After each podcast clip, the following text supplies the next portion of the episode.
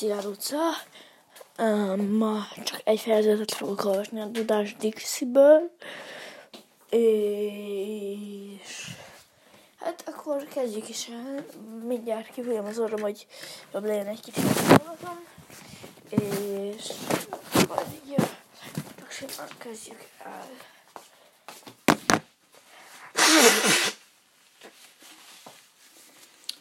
A harmadik fejezetnél tartottunk, és most a harmadik fejezet fog jönni. Körülbelül most a felénél vagyunk, és akkor most olvasok. Mindenki közben Lujzella nagy sebességgel robogott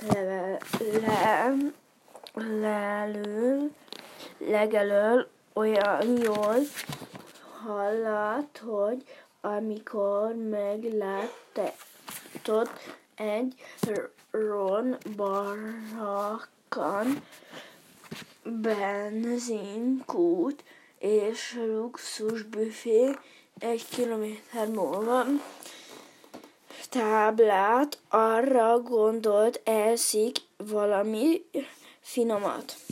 Ron Barrakán a kútnál állt, amikor odaért. Töltsd fel a tankot, és mossa le az autót. Dobta oda neki a kulcsot Lujzella, és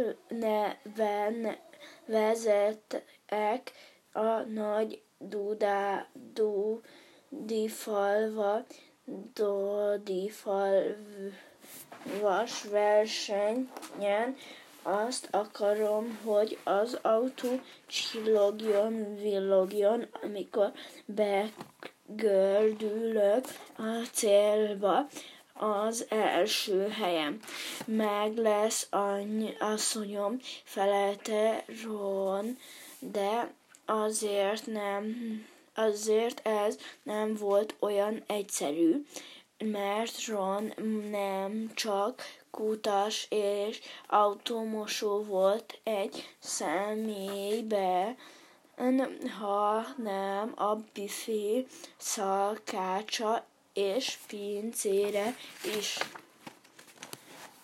3 hátra szaladt a büfébe, és magára költötte a ropogás fehér kötényét. Lujzella annyira belemerült az étlapböngészésben, hogy pincér és benzinkutast, és ugyanaz a személye. Ron szépen elrendezte az ételt, majd szélesen mozdulatokkal letette a tányért Lujzella elé.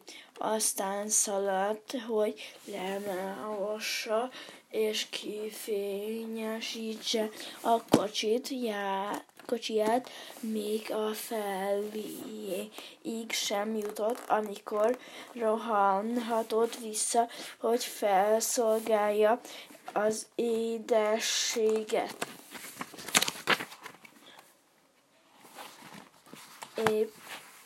Éppen az autós utolsó simításokat végezte az autón, amikor meghallotta, hogy Lujzella a számláért kiált. Mérhetetlenül drága, közölte Lujzella, amikor meglátta a számlát. Az ételpocsék, a kiszolgálás pedig csigalasú. kiszórta az asztalra a pénz felét, majd a kocsijába pattant, és elrobogott a borravalónak pedig egy fillért sem hagyott.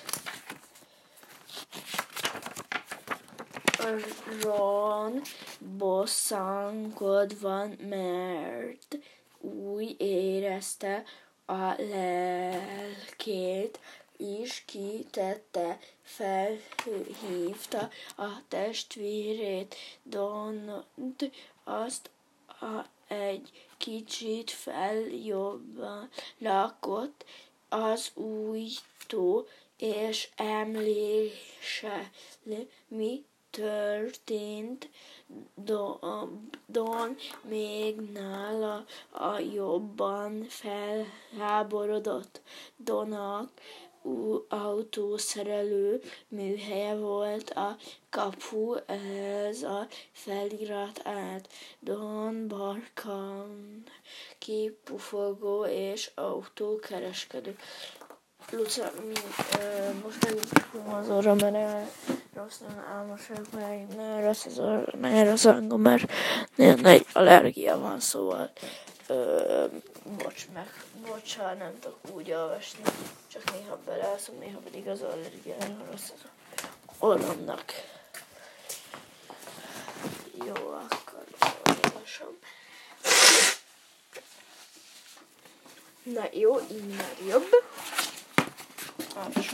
A közelebb volt egy útjelölő tábla, ami Dodi falva elé mutatott. Don mérgében kiment és elforgatta a táblát.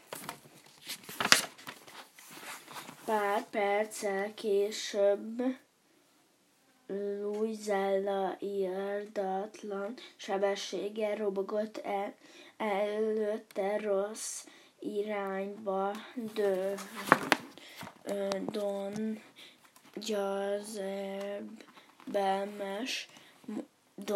győzedelmes mosollyal fordította vissza a táblát. Luci, ma ennyit olvastam, ez volt egy fejezet, lehet, hogy belaludtam, bocsi, de akkor majd jön a következő fejezet.